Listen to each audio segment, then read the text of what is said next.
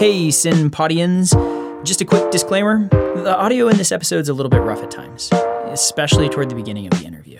The truth is, we recorded this interview towards the very beginning of when we had the idea for this podcast, and we were still kind of getting our bearings in terms of how to do remote interviews and try to have better quality. Uh, but Carol's experiences are really interesting and beautiful, and we hope the quality doesn't drive you away. We would love it if you stayed, and our hope is that you'll find these stories just as fascinating and encouraging as we did. So, with that said, I hope you enjoy the episode.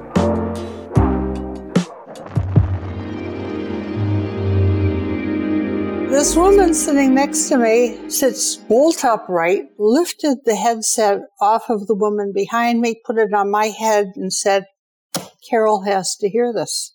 My eyes were full of tears, and the entire design team had all gathered around and they were looking at me. Hey, I'm Christine. And I'm Gracie. We both have a brain condition called synesthesia, and we love it. It blends different senses together and makes our lives richer and more colorful. But my brother Ian, he's a skeptic. No, it is totally real. so, on this show, we meet incredible people and explore their amazing stories about how synesthesia is changing the world. From artists to musicians to thought leaders and scientists, people with synesthesia are everywhere, and they make our lives more colorful. Colorful? More, I hate you say colorful. Welcome to SynPod. It worked! Jesse, your laughing makes it hard.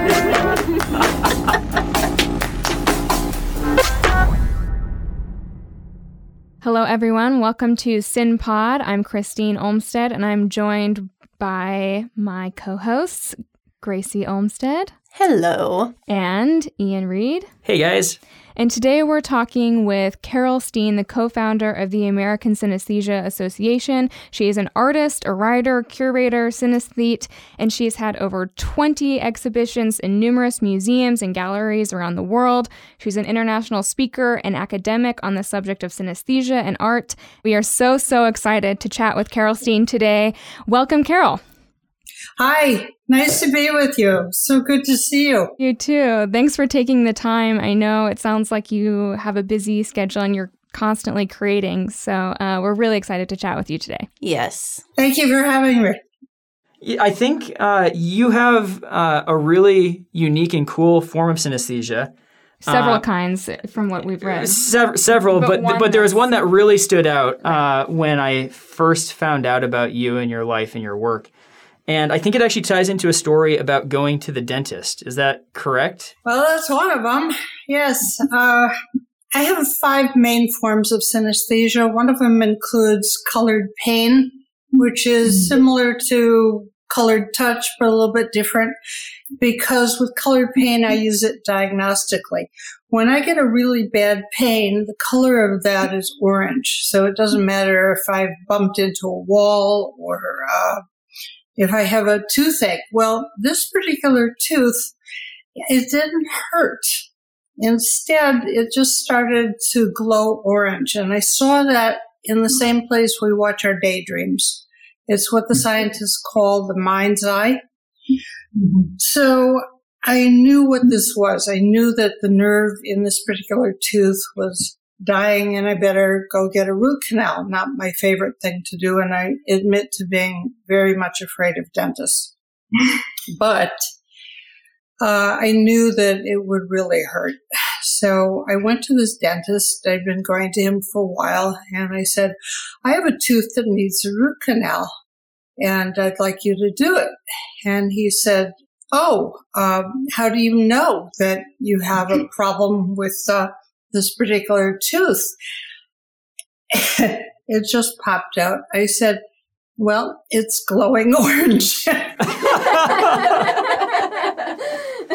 and of course, being the conservative dentist that he was and not knowing anything about synesthesia, he said, I see.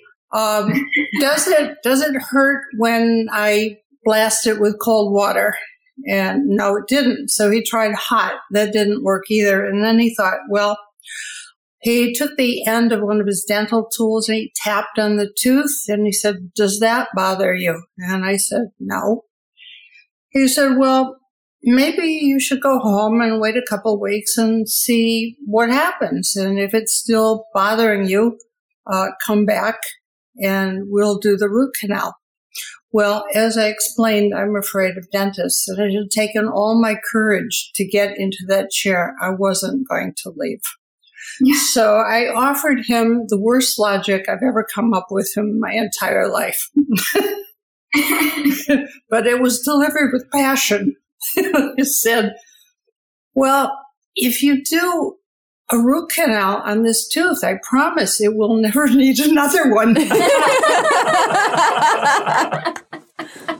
that works. Yeah, just get it out of the way. it wasn't my logic that persuaded him. but he did do the root canal. Now, when root canals are done, some dentists like to isolate the tooth. So they put in a rubber dam and they tie it up to God knows what, and they have something to suction saliva out. And the end result is you can't talk. So he gets in there and then he stops and he says, hmm. And I can't talk. And I want to know what does hmm mean? And he said, eventually, he said, you were right. He said, the nerve is dying. It's not dead yet, but it is dying. This tooth needed a root canal. Wow. That's amazing. Yeah. what was the what was that moment where he's like, "Oh, I see." It's what, did, did, did he did he give you a look like you're crazy or did or like what was what was that moment like? I didn't watch. I'm terrified. My eyes are always shut. So what I'm doing while my eyes are shut is because I have colored sound and I have colored touch is I'm picking up all kinds of colors synesthetically. So I'm busy watching those. Mm-hmm. And I take nitrous oxide and that enhances the colors. so I'm numbed out. I'm getting a root canal and I'm watching synesthetic colors from touch and from sound. Okay. Yeah. So I'm curious whether there have been other times in your life where colored pain has helped you to diagnose problems or to realize maybe the answer to a conundrum that you've experienced. That's pretty fascinating. I use it diagnostically, yes, and there have been plenty of times. Well, I need to say that on the Unexplained, the William Shatner program, I'm included in their broadcast on superhuman senses. And the story that I told, my husband and I had gone hiking way out in Tofino, which is way out into the Pacific on Vancouver Island in British Columbia. And we were fascinated by the tidal pools, but we're city kids and we weren't paying attention to the Pacific Ocean coming in. And as it was coming in, it was crashing on the rocks that we were standing on. We were getting drenched. I'm not a natural gifted athlete. My husband is. So we were standing on a rock about as high as your desk, and he jumped off, and he was fine. Normally, I would ask for a hand down, but we were getting wet, and I wanted to get out of there, so I too jumped off. I thought the sand would be soft. It was hard as cement.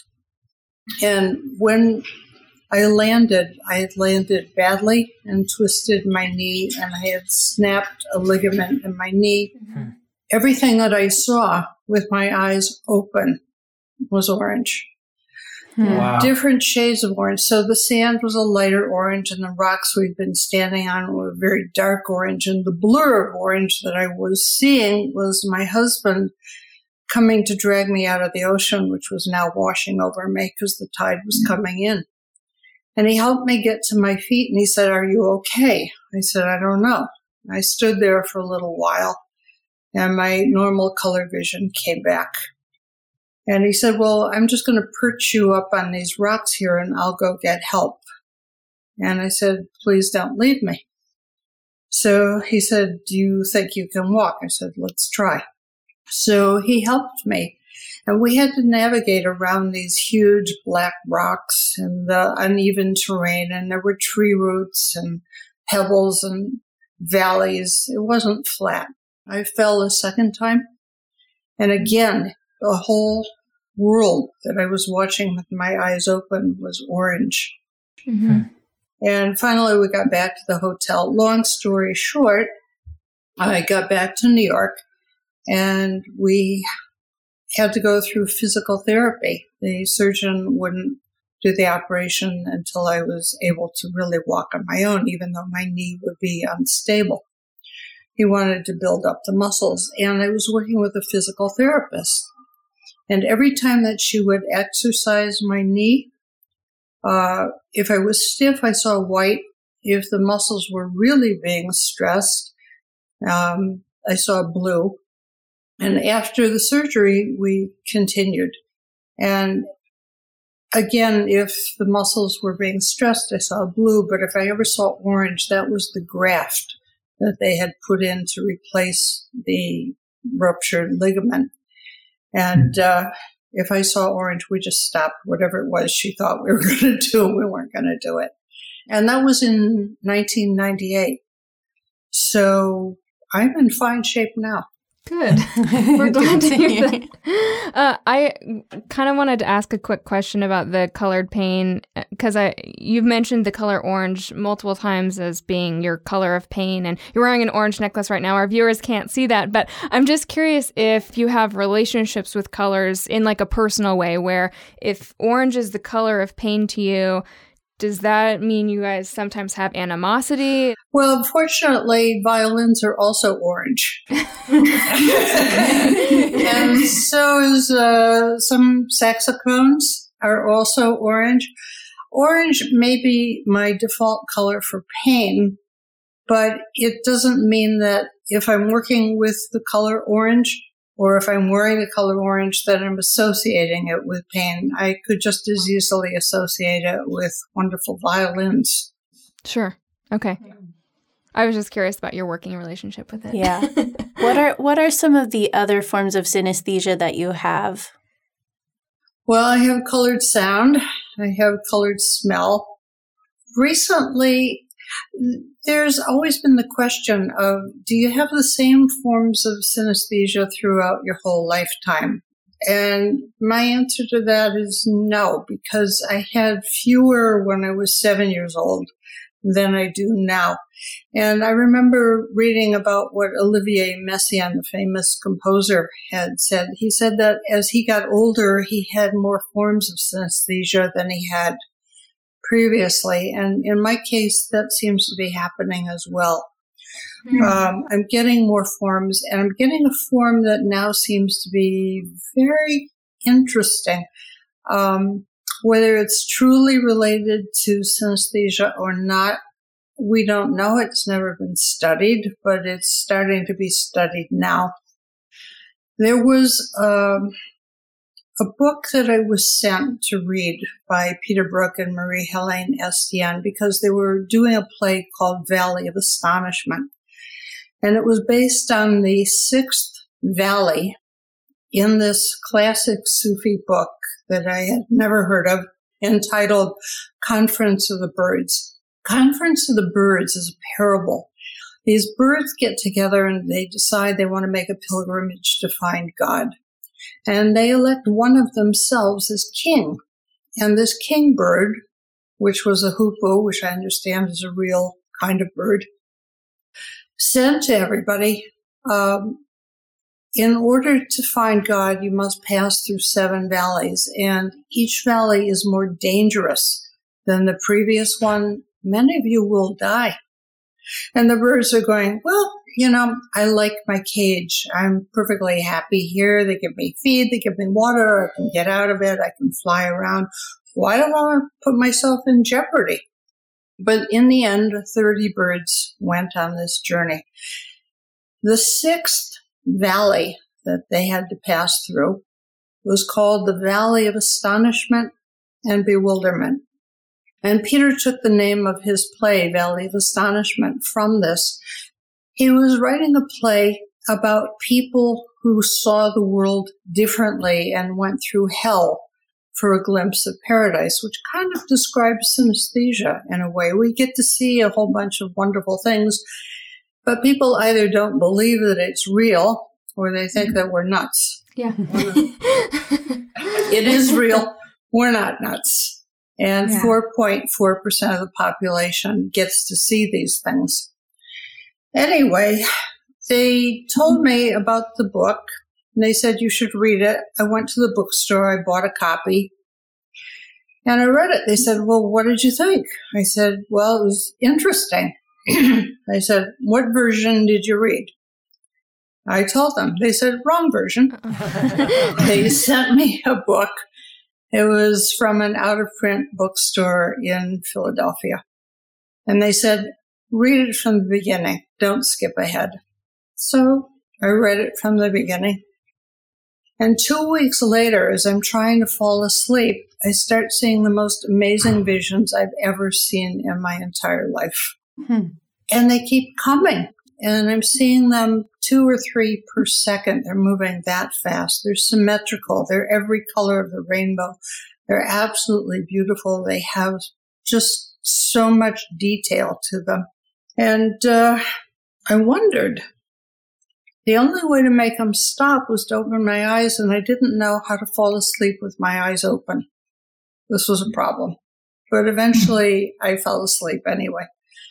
So week after week after week, day after day, I'm falling asleep and I'm seeing these visions. And they're so beautiful that I feel that I absolutely have to make them. I have to try. So I did. Um, but there were two times in my life. This was one of them when I was afraid of what I was seeing. The first time was when I was seven, and I told my best friend on our walk home from school. I grew up in Detroit. That the letter A was the prettiest pink I had ever seen, and I thought she'd agree. That's not what happened. She stopped walking. She turned and looked at me and gave me a look that seven year olds can really do better than anybody else and said, You're weird. oh my god. I Devastating. again. And I was defenseless at seven years old. I couldn't say something like, "Oh, well, I'm not going to tell you what B, C, or D look like. Forget it. Yeah. it."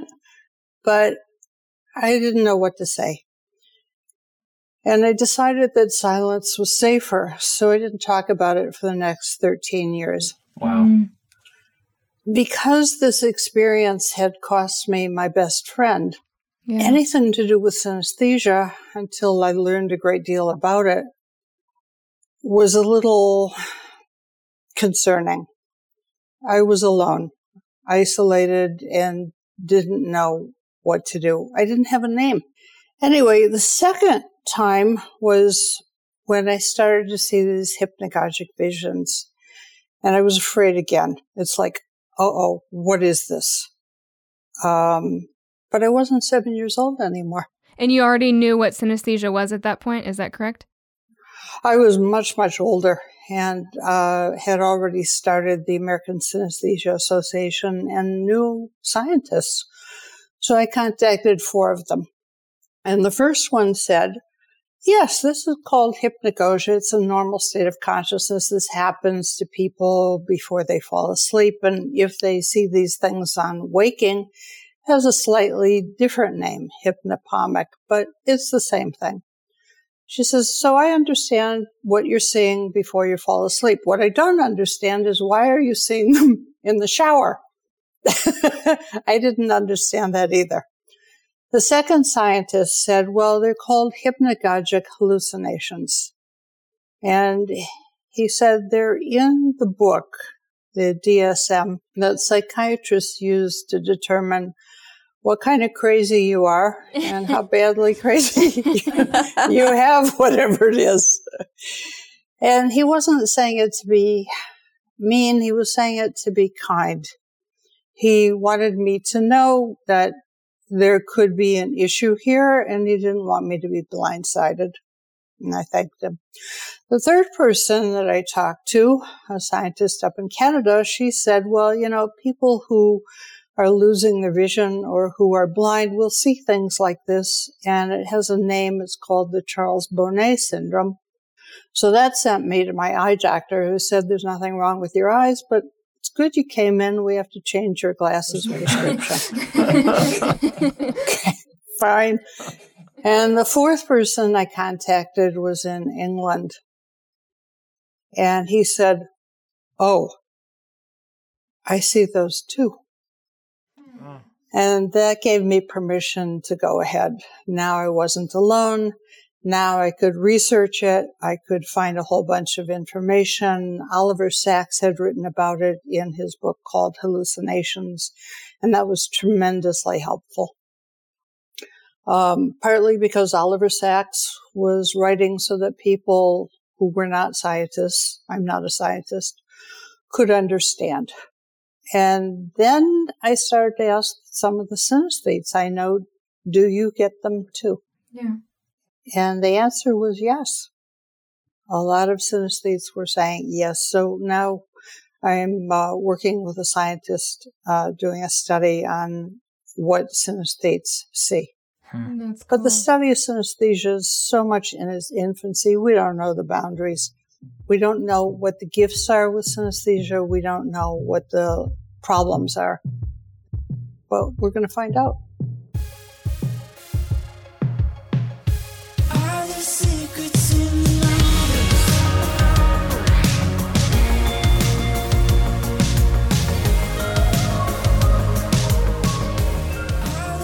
podcast is brought to you by Distant Moon. Distant Moon is one of the fastest growing film production and media companies in the United States. Look, if you run a business or nonprofit or work at an ad agency, you know how hard it is to connect with new audiences. We're not talking about meaningless views or vanity metrics. We're talking real, memorable audience experiences where the audience actually remembers your brand or movement story. Over the last decade of crafting video for some of the largest brands in the world, we've realized a key fact audiences don't care until they realize that we, the storytellers, care.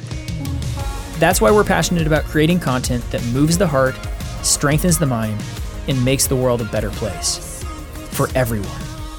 If that sounds good to you, we'd love to work with you. Visit us and get in touch at distantmoonmedia.com. That's distantmoonmedia.com.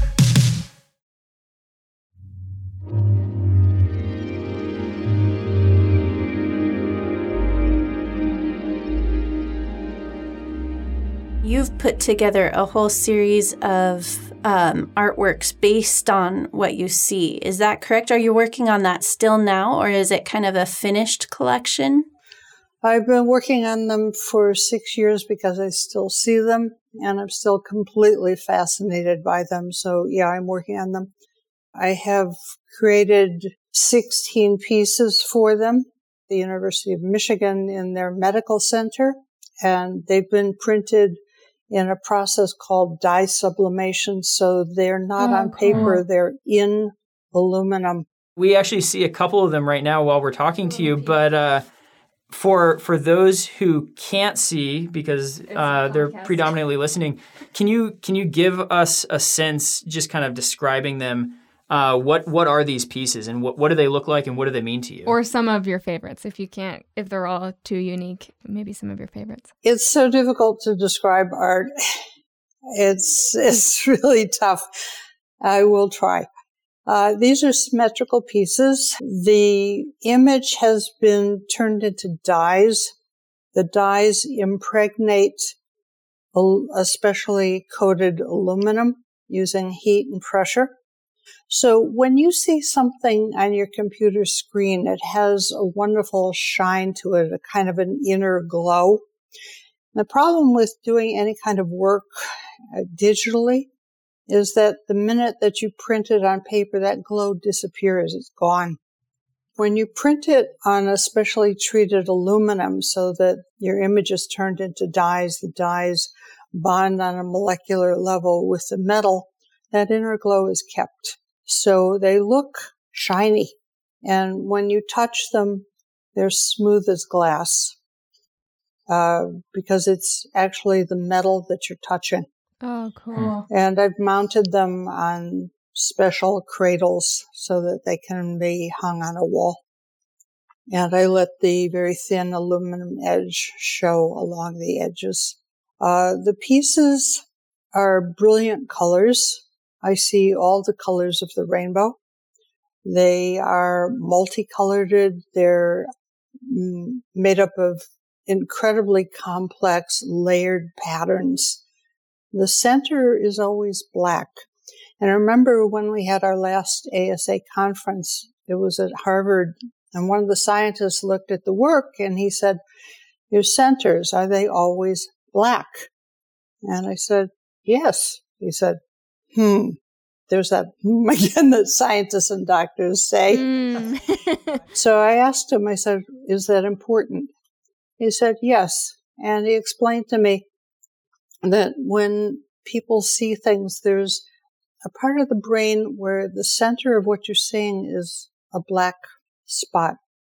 And I always have a black spot in these visions that I see. So they radiate out from a center and they're absolutely gorgeous. Previously, before I got the hypnagogic visions, I was painting, I was working from sound, I was working from acupuncture. And there's a huge difference between seeing something synesthetically and seeing something hypnagogically.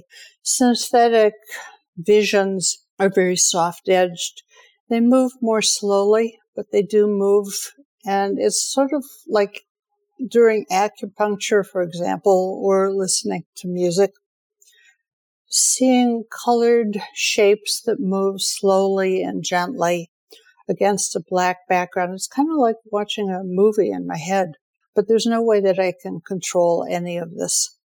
So when I'm painting from what I'm seeing synesthetically, the shapes are softer, gentler, layered, and as much as I can get a feeling of movement going in, then I do.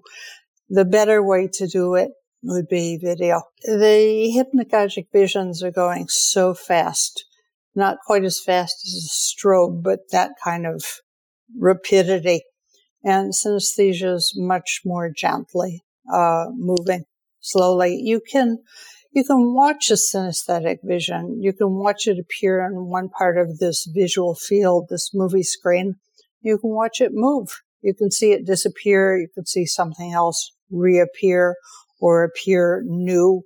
You can see the color changes. You can watch them. And with music, uh, I don't have to remember like I do with acupuncture.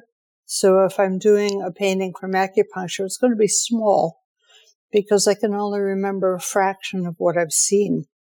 The truth is in the colors, in the movement, in the shapes, the hypnagogic ones are happening so fast that it's just an overall impression. But I've seen them for six years now, and there's truth in what I'm seeing. Yes. Yeah. And that's the best I can do. So when you say you do a, a painting from acupuncture or a painting from music, what does that mean? If I'm painting from acupuncture, it's generally I've seen something so absolutely beautiful that I want to share it. The first time that I started to do painting was in response to a question that I couldn't answer. And the question was simple. What does what you see look like? Hmm. Yeah. Aha, words fail. So I painted it and they said, really? Is that what it looks like? Yes, that's what it looks like. Did you have like acupuncture treatment and then that's when you saw these and so you painted that? Or am I just totally misunderstanding? No, you've got it. That's it. So it's funny. Um, I've been doing acupuncture for about 35 years now with the same acupuncturist. And when I first went, she put the needles in and I was immediately seeing color. And if it was on the same meridian, which I know nothing about by choice, I would see the same color. And for about six months, going about once every three weeks or so, I'd see this and finally I couldn't stand it anymore. I said, you stick the needle in and I'm seeing colors and I can tell you what colors are on the same meridian because they're the same color. And I can tell you when you come to a nexus, a joining of different meridians, because I'll get like a chord of color, different uh, colors in the same spot. And I thought, you know, like going to the dentist and hearing that hum that I was in trouble again. but she said, that's interesting. The acupuncture points were first discovered by their colors. Interesting. Oh, wow. And that's when we made an agreement. I said, I don't want to know anything about the meridians. I don't want to know what colors they're, they are. Yeah. Because if you tell me, then I'm going to have an expectation. What if what I see is not what I'm supposed to see? So don't tell me. And to this day, I don't know. But I can tell you that when the needles go in, first I feel her fingers on my skin looking for that electrical. And that's one color. When the needle goes in, it's like going through layers of colored jello Hmm. until she gets to the right depth. Hmm. Uh, it sounds like that should hurt. It doesn't. Um, but I'm just watching the colors.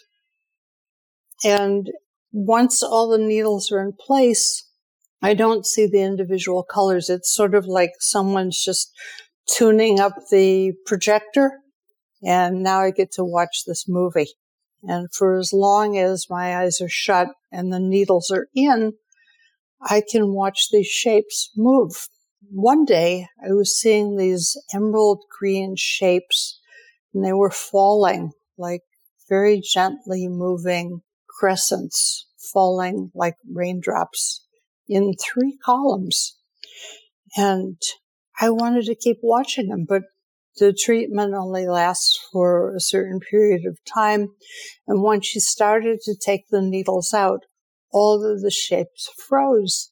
And then as more and more needles were removed, fewer and fewer were left for me to see. And when all the needles were out, this movie screen was black, no green emerald shapes for me to watch. I was really sad. I wanted it to continue. It was so beautiful. So I came home and I painted what I remember from that. Hmm. It sounds like your decision to become an artist was pretty deeply tied to your synesthesia and what you see. So when you were younger, were you already moving in the direction of becoming an artist when you began to paint these things? Or was this something that perhaps was on the sidelines of your life and then became more prominent as you went along? Great question. My family wanted me to be able to support myself. They wanted me to get a good job when I got out of college. My mother's dream for me was that I should be an English major and teach high school. So I started off college as an English major and I got called into the dean's office when I was at the end of my sophomore year. And he said, you know, your average isn't really very good for someone who wants to be an English major. Are you sure this is what you really want to do? I was frightened and I said, yes, absolutely. I, I really want this. Um, I never wanted to be an English major. Hmm. I always wanted to be an artist. Well, finally, I'd had enough of this. And I just decided this is crazy. And I said, if, if I can't be an art major, if I can't study art, then I'm going to drop out of college. And if I have to wash dishes, I'll wash dishes, but I want this. So I went over to the English department and I picked up all of my papers and I walked over to the art department and I said, I want to be an art major. They said, fine. then I called home. And then it got really fun. I remember clearly it was a Tuesday. And my parents said, You did what? You're coming home this weekend. Okay. So I arrived home. It was Friday, and they had had three days to talk to all their friends who were going, Oh, that's terrible. She's going to starve. She's going to be poor. She's going to know strange people. Maybe she'll become a strange person. That's the fear. And uh, one uncle. And the uncle said, Could she teach? And they said, Oh, yeah, she could teach. And he said, Could she make something that she could sell? And they said, yeah, that could happen. He said, so what's the problem? She could make a living two ways. So thanks to him, they said it was okay, but my parents put a little condition on sending me back to school because I was adamant. Mm-hmm. So they said, okay, but go get a teaching minor. I said, okay, fine. So I, I don't really think that I had a choice. I mean, I was always fascinated by art I was always talking to my uncles, to my father, how do you do something and doing it myself. Uh, this was the world I wanted. With synesthesia, yeah, I was seeing things that other people weren't seeing. I didn't know that. I didn't know there were commonalities.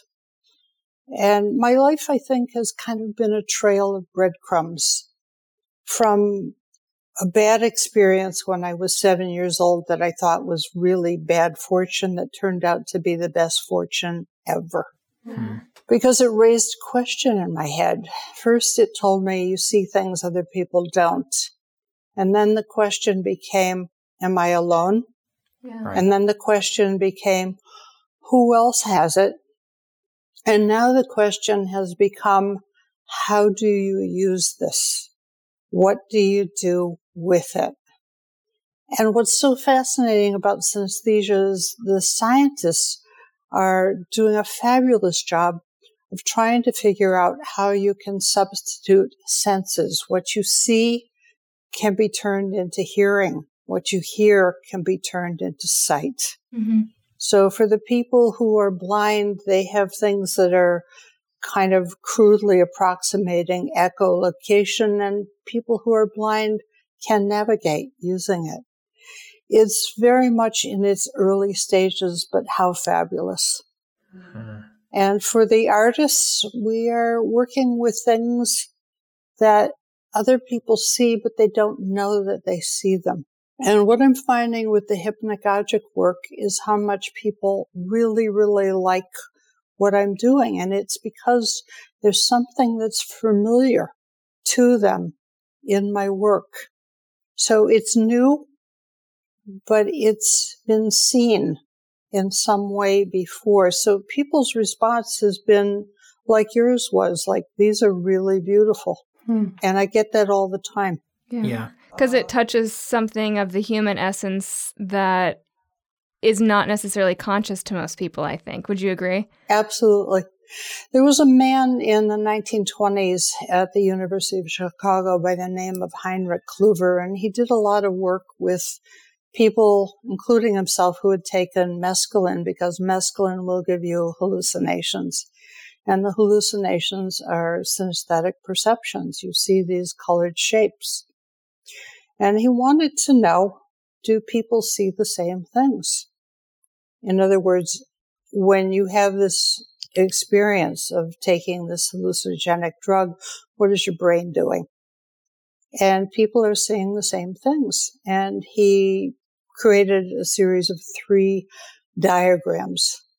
And this is what synesthetes see. This is what non-synesthetes see, but you're not aware of it. Mm-hmm. Yeah. Yeah. Now, I think the question that the second question you had about synesthesia of whether you were alone.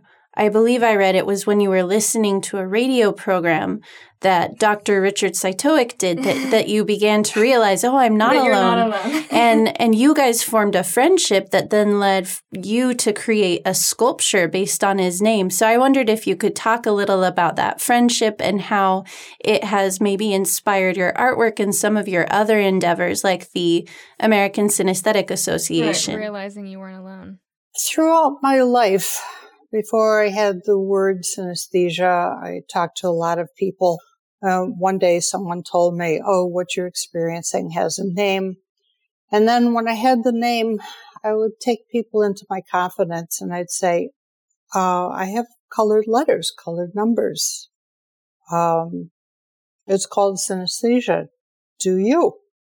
And the answer was always no. This sounds really interesting, but no, I, I don't see these things.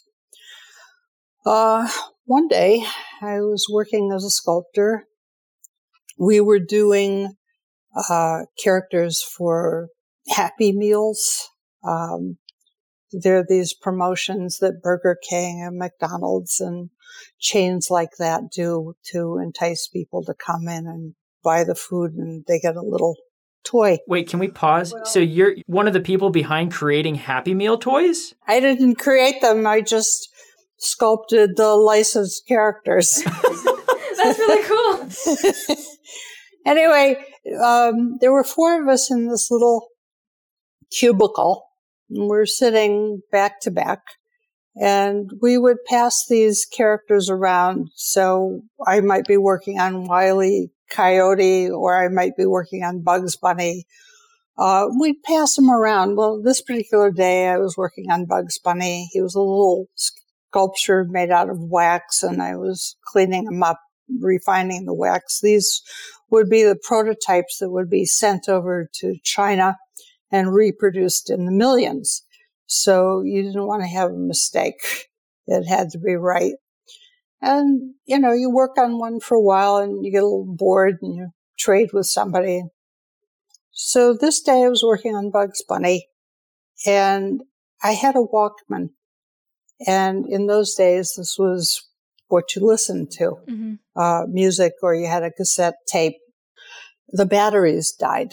So I didn't take it to work with me that day. This was a summer job.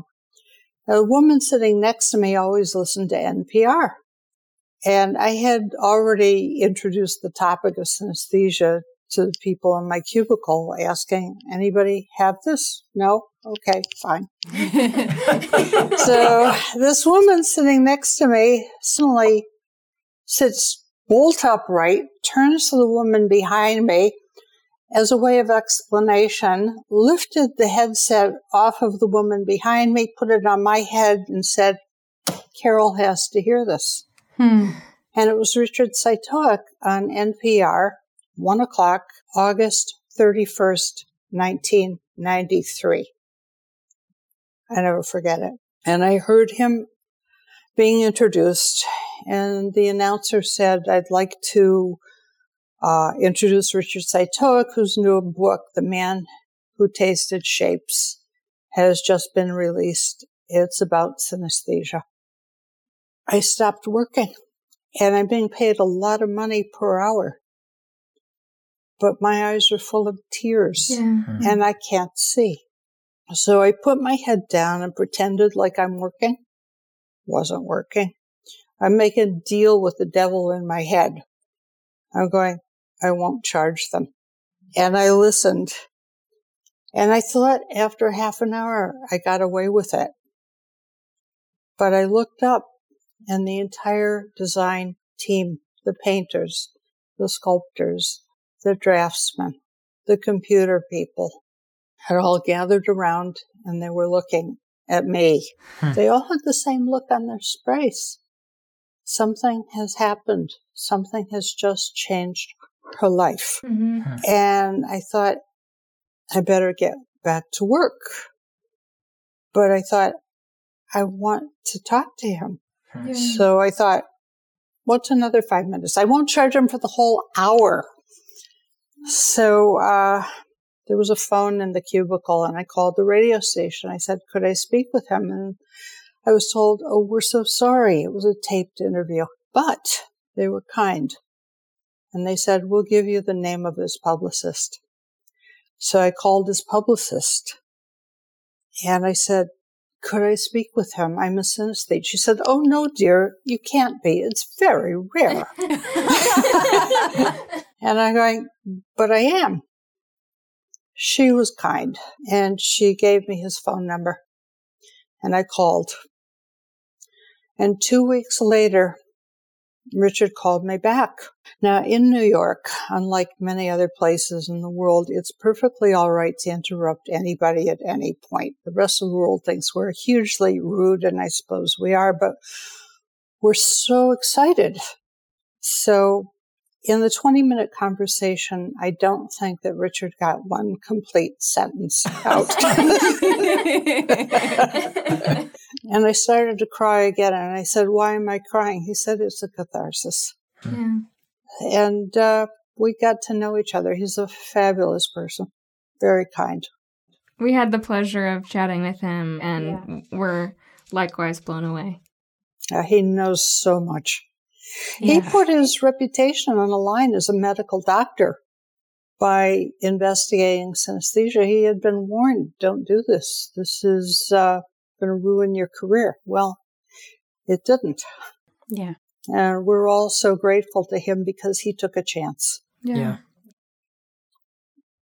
What did that moment of feeling seen and understood can you describe what that moment felt like to you? Tears. Tears of joy. Tears of, I didn't make it up. Mm-hmm. I didn't think I'd made it up, but there's something about a sanction when someone comes along, especially someone who knows as much as Richard Cytowic, and says, Yeah, it's real. What you're talking about is real. Just that validation it's like you don't have to apologize. You do have to explain because people don't know what you're talking about, but you don't have to say, I don't think I'm crazy. That doesn't enter into it. It's this is now gone from am I alone to I have a gift. What do I do with this gift? How can I use it? How can I share it? They say knowledge is power. Richard, because he gave me knowledge, in my case, knowledge was freedom.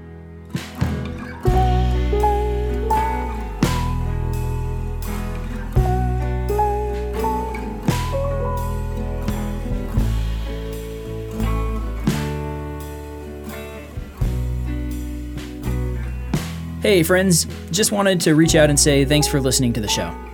As you know, it's produced by a boutique media production company in Washington, D.C. called, you guessed it, Distant Moon. And we've got a request for you.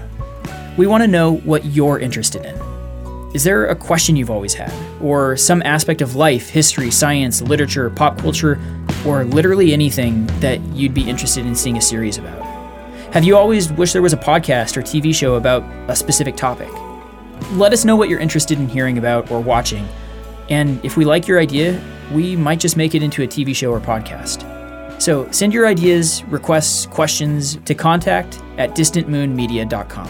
That's C O N T A C T at distantmoonmedia.com. We can't wait to hear from you.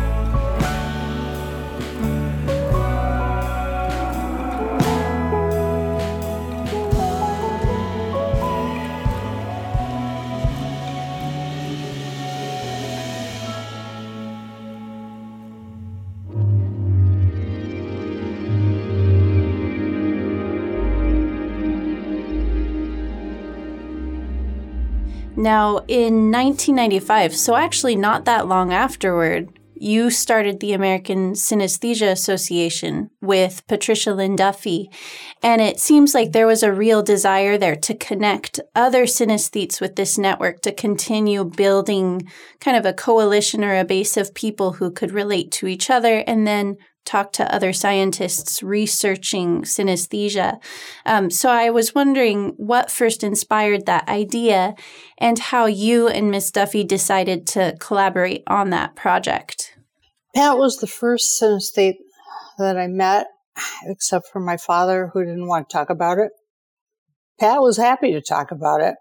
and one day, it was November 1995, and Pat came over to my studio. We had met because of another scientist, uh, Simon Baron Cohen, who's over at Cambridge. And we had been in touch, Simon and I, because of the BBC Orange Sherbet Kisses documentary, which came out in 1994. And I really was reaching out to every single person who was in that documentary, uh, synesthetes and scientists alike. Uh, just really, these were the only people on earth who knew anything about synesthesia. This was my way to network. And Simon said, well, there's another synesthete who lives in New York City and two synesthetes in the same city should know each other. So he put us in touch. So Pat came over to my studio one day and it was a November night and we're looking out the window at nothing. Like you sometimes look, but you're not focused on what you're seeing. And we told each other the story of how we had discovered the word synesthesia. And it had been a long journey for her too, as it had been for me. And we decided there had to be other people in the world who had synesthesia. We should do something. And we started the American Synesthesia Organization that night with a membership of two. and uh, I got together a board we found a pro bono lawyer. We incorporated. We uh, applied for and got not for profit status, which means you have to deal with the IRS. And the IRS asked innumerable questions, just pages of them, and kept checking. And every time they asked a question, coincidentally, Smithsonian Magazine, Discover Magazine, New York Times, um, Wall Street Journal, somebody of that caliber came out with an article. Hmm. so we'd just say, yes, we're doing this. And oh, have you seen this article? have you seen this television broadcast? Did you listen to NPR? Um, and it was going on just like that. It's supposed to take about 10 years to get not for profit. We did it in nine because the press was just so incredible and it just kept coming. And it's thanks to the press, to the media, to you guys for getting the word out there so that people know, so they don't worry. You're not crazy. You're one of us. And what is the membership of the organization grown to now? So it started with the two of you. Yeah, where where are you guys now? Hundreds. Hundreds. I don't have an exact figure. But on average, every two years or so, we have a conference. Mm-hmm. Yeah. How has the view culturally of synesthesia changed as you've been working on this? As someone who doesn't have synesthesia, I see kind of all these famous, cool people like suddenly saying, Oh, yeah, I have synesthesia. It seems like every other day there's another musician or artist or someone who's talking about synesthesia and full disclosure, you know, when I first started learning about synesthesia, and I, I hope and I think I've come a long way since this point, but I first w- used to roll my eyes going, oh, yeah, sure, that person, you know, does. Because it seems like every cool person now has it. Have you seen that explosion culturally and societally, and what do you attribute that to? I attribute it to knowledge. People are finding out about it. And that's why I thank you guys for what you do because you're putting the word out. And people are finding out that they're not alone, that this isn't some strange, weird thing that they need to be silent about, but rather it's a gift and that they are probably using it in some way already. Mm-hmm. Uh, it's changed over the years tremendously from me being afraid to acceptance to uh, almost envy. I want it. I, yeah. I want this. I want to be able to see what you guys are, are seeing. Yeah. And I have sort of an answer to that. There appear to be five different ways that people can experience synesthesia or get it. Some of us have it from babyhood. The neuronal connections in the brain didn't all get cut away. They remain. So we've kept it. And 4.4% of the population have it. Uh, you could have a vision before you get a migraine headache. Some people get migraines that are like visual storms and they never get the pain of a migraine headache. Some people who have seizures, same thing. Of course, thanks to LSD, mescaline, peyote, You can take hallucinogenic drugs. Problem is those tend to come with side effects. And the last way, I was at a consciousness conference in 2010, the Center for Consciousness Studies, and they had a Buddhist Rinpoche and he was speaking. And I went up to him afterwards because he had said in his talk that they want people to attain synesthesia because you have to have synesthesia to get to enlightenment. And the way that you get synesthesia is through meditation. My husband and I both meditate. He meditates more rigorously than I do. And uh, he has developed synesthesia. It came about in a funny way. As I had mentioned earlier, the best way to show synesthesia would be through video, but I don't know After Effects. I have a friend, however, who does.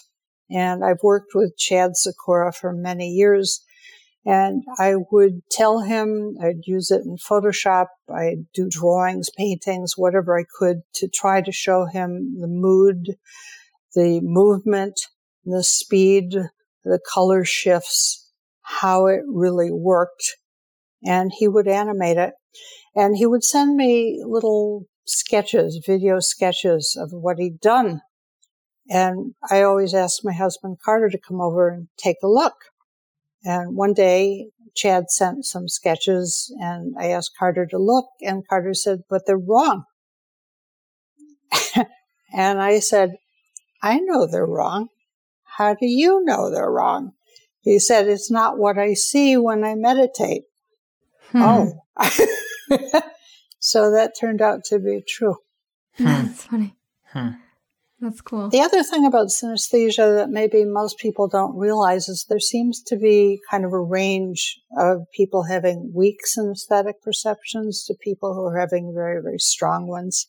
And mm. people should know that too. And there are maybe 70 documented forms of synesthesia already, and yeah. they're still counting. So we don't know a lot about synesthesia, but there's so many scientists working.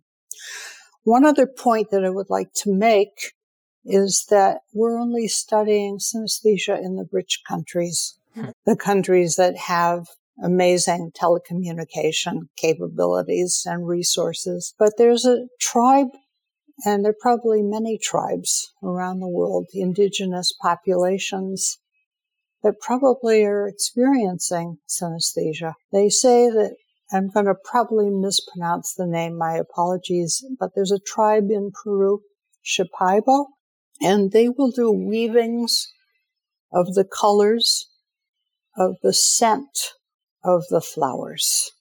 Oh, that's so cool so that sounds to me like they have colored smell. Sounds to me like synesthesia. What else do they do? These are the populations we have not reached.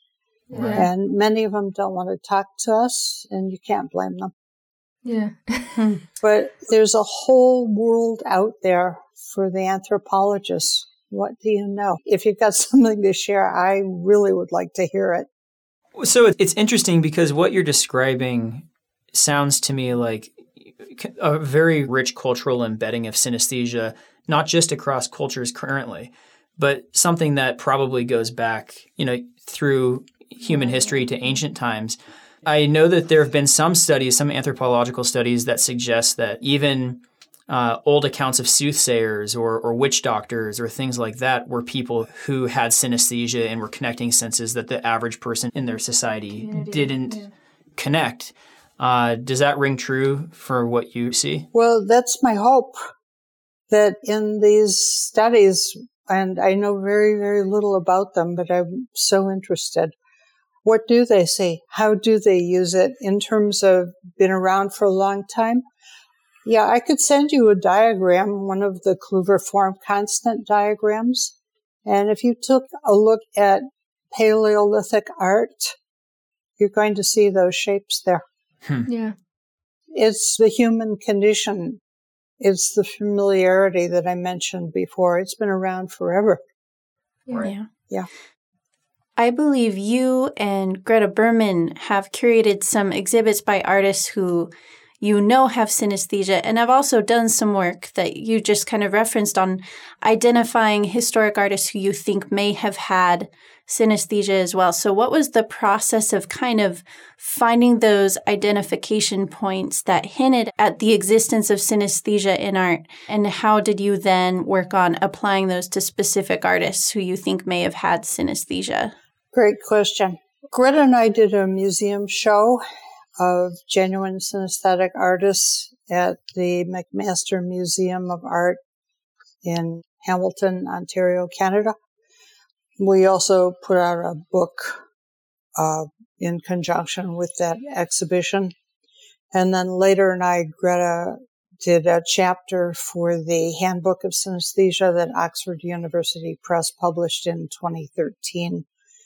We were using the Klüverian forms. What had happened was one day I had gotten an invitation to put a painting in a group exhibition. And I have a storage closet down the hall from my loft. And I went looking for a painting.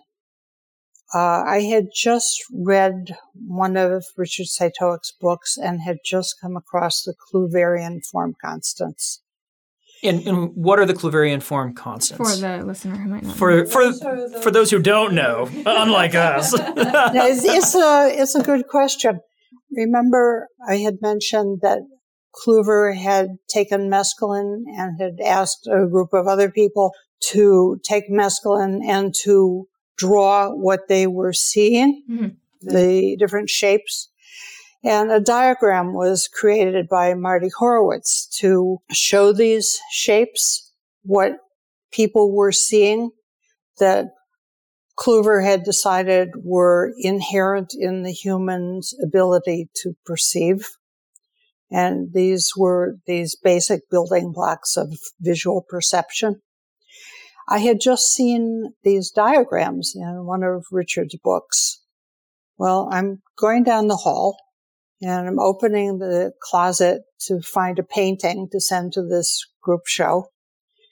And I see a sculpture that I made and the sculpture is exactly the shape of a Klüverian form constant. It sits on the wall above the computer I'm looking at right now as a constant reminder to me don't assume you know anything. and suddenly I had an epiphany. It's like this shape, is it in my work? And I, I left the closet open, ran down the hall, ran into my loft, looked at the paintings on the walls here, and there were Klüverian forms in every single painting. And wow. then I started to wonder, I'm an artist. I'm an artist who has synesthesia. Are there other artists who have synesthesia? So I started to do some reading and looking, and this was before the internet. We didn't have Google. How do you find them? So I would look at books and I looked at Hockney and I saw the shapes. And I looked at Burchfield and I saw the shapes. And I looked at Kandinsky and I saw the shapes. And in particular, I looked at Van Gogh and I saw the shapes. Hmm. You can't go by just one person's perception. You have to know that this is something that other people observe too. You need empiricism. You need rigor. And I've learned that from the scientists. It just cannot be one person. So we started to do research. Greta's an art historian. Mm-hmm. I'm not. Perfect combination. I can see these things. She's got the knowledge. So we started to put together stories. And we discovered that Charles Burchfield, Charles Burchfield was married and he had five kids, but he didn't tell his wife and he didn't tell any of his children. What he did instead is he wrote his perceptions in his journals. Mm-hmm. And we could read them. Hockney had given an interview, I think it was in 1981, Richard says, And he was making some statements that sounded very synesthetic to Richard's ears. So Richard sent him a letter and he tells me that Hockney walked around with this letter in his breast pocket for two months. And finally, he invited Richard to come to his LA studio. And Richard tested him. Synesthete. Yeah. Kandinsky was lucky. Kandinsky knew what synesthesia was because it was very popular in Europe between sometime around the 1880s and the 1920s. Everybody wanted it. And those people who had it were talking about it. Van Gogh credited some amazing research. She gathered up all of the material she could. She made an appointment with the curators at the Van Gogh Museum in Amsterdam. She went to Amsterdam. She met with them. At the beginning of the interview with them, they were saying, no, no, no. At the end of the interview, yes, yes, yes. Conversion no, no, no. happened. so, yeah, we we hear the stories. We do some digging. Uh, Joan Mitchell, who always hated being called an abstract expressionist, was a synesthete, a very secretive one. She slept with the key to her studio under her pillow and she covered all the windows in her studio in France with burlap. Uh, but she wrote letters to her friends so we could read those letters. And she talked about colored letters and other things. So it's through letters, it's through stories, it's through documentation, it's through actually talking to people and hearing self reports and it's by looking at their work, particularly the artists who aren't with us anymore, and finding the Klüverian forms. Now, because color is such a big part in synesthesia, people think, well, it's just going to exist in two dimensional art. It exists in architecture and sculpture and ceramics and everything else too. So, if, if we can swing back around to hypnagogic visions really quickly, um, I, I think it's interesting because that seems to have gotten less uh, coverage, at least in uh, popular culture, than synesthesia uh, as as areas of study. Uh, but if I understand correctly, Edgar Allan Poe wrote a lot about what we now would call hypnagogic visions. Is that correct? Yes, he used them. Uh, Francis Galton did too. Galton was, I think, a cousin of Charles Darwin. Uh, Oliver Sacks had hypnagogic visions. Baudelaire and Poe both used them for inspiration. And uh, Nabokov talks about his hypnagogic visions ever so minimally. I think it's just in one sentence in his autobiography, Speak Memory. In that autobiography, he's talking about the colors of his letters but just before he goes into the description, he mentions hypnagogic visions. So again, these are the breadcrumbs. These are the things that I stumble upon or other people stumble upon and share with me uh, that drive my research and give me permission to make my art. And I'm grateful to everybody because I could not have done any of this without so much help. I know about Joan Mitchell and, and her history and not liking the label of abstract expressionism. And in particular, being an abstract artist myself, so many times you'll meet those people who are not fans of abstract art and they'll say, I don't like it, it's not real, it doesn't actually exist. But to me and to synesthetes, what are you talking about? It's the mo- to me it's the most real thing and the works that have brought me to tears more than any other type of art have always been abstract pieces. I could stand in front of a Joan Mitchell or a Helen Frankenthaler, for example, and those two artists in particular, I've wept in front of their works more than almost any other artist. Mm-hmm. And so, my question for you is how, what do you call your works? Do you categorize them as abstract, or do you have another word that you like them to be categorized under, or, or what is your experience with the terminology um, with your work in particular? That's such a great question.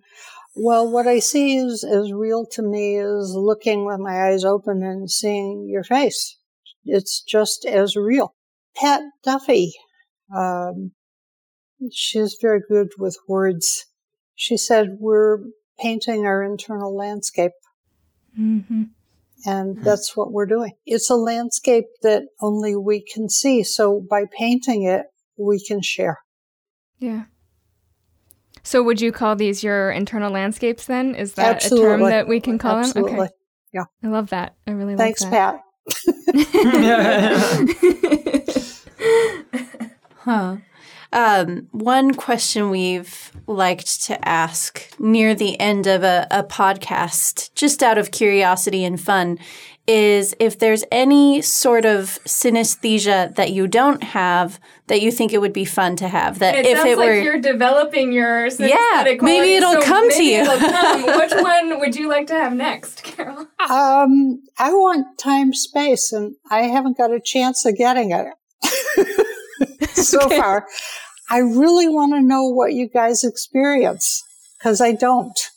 And I feel so much like a person without synesthesia when it comes like that. It's like a big mystery, even though I've seen the diagrams and I've heard the descriptions. I want to see it for myself and I haven't. So I have a little envy here. Here. Maybe someday. Yeah. Well, I have lots to envy in your story and Christine, so it's it's a mutual experience, and it's so fun to hear. Envy and Ian's. Poor Ian. I am curious though, is there a lesson that we can take away looking at the burgeoning discovery and study of synesthesia, what synesthesia means for both those who have it, but also for the world uh, of people who don't have it? There are people who see the world differently. And when I was a kid growing up, if you saw the world differently, you were an odd person out.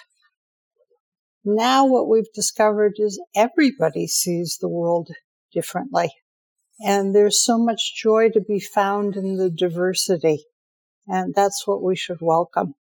So if you have synesthesia, yes, you see the world differently. If you have something else, yes, you see the world differently. And that's what makes being human so rich and so remarkable. So I go with what Peter Brook was trying to do with his collaborator, Marie Helene Estienne. You go through hell sometimes for a glimpse of paradise. And we're all different. And that's great. Keep it up. Great words. Can't think of a better way to end it. Well, thank you so much, Carol, for taking the time to speak to us and for sharing so many incredible stories. It's just been a huge pleasure to talk to you. Uh, thank you so much for asking such clever and well researched questions. You guys are amazing. Oh, thank you. Surprised you knew as much as you knew. Well, that's definitely making the edit. that's High praise. High praise. awesome. Thank you. Thank All you. right. Thanks. Have a great day, Carol. You too. Bye. Bye.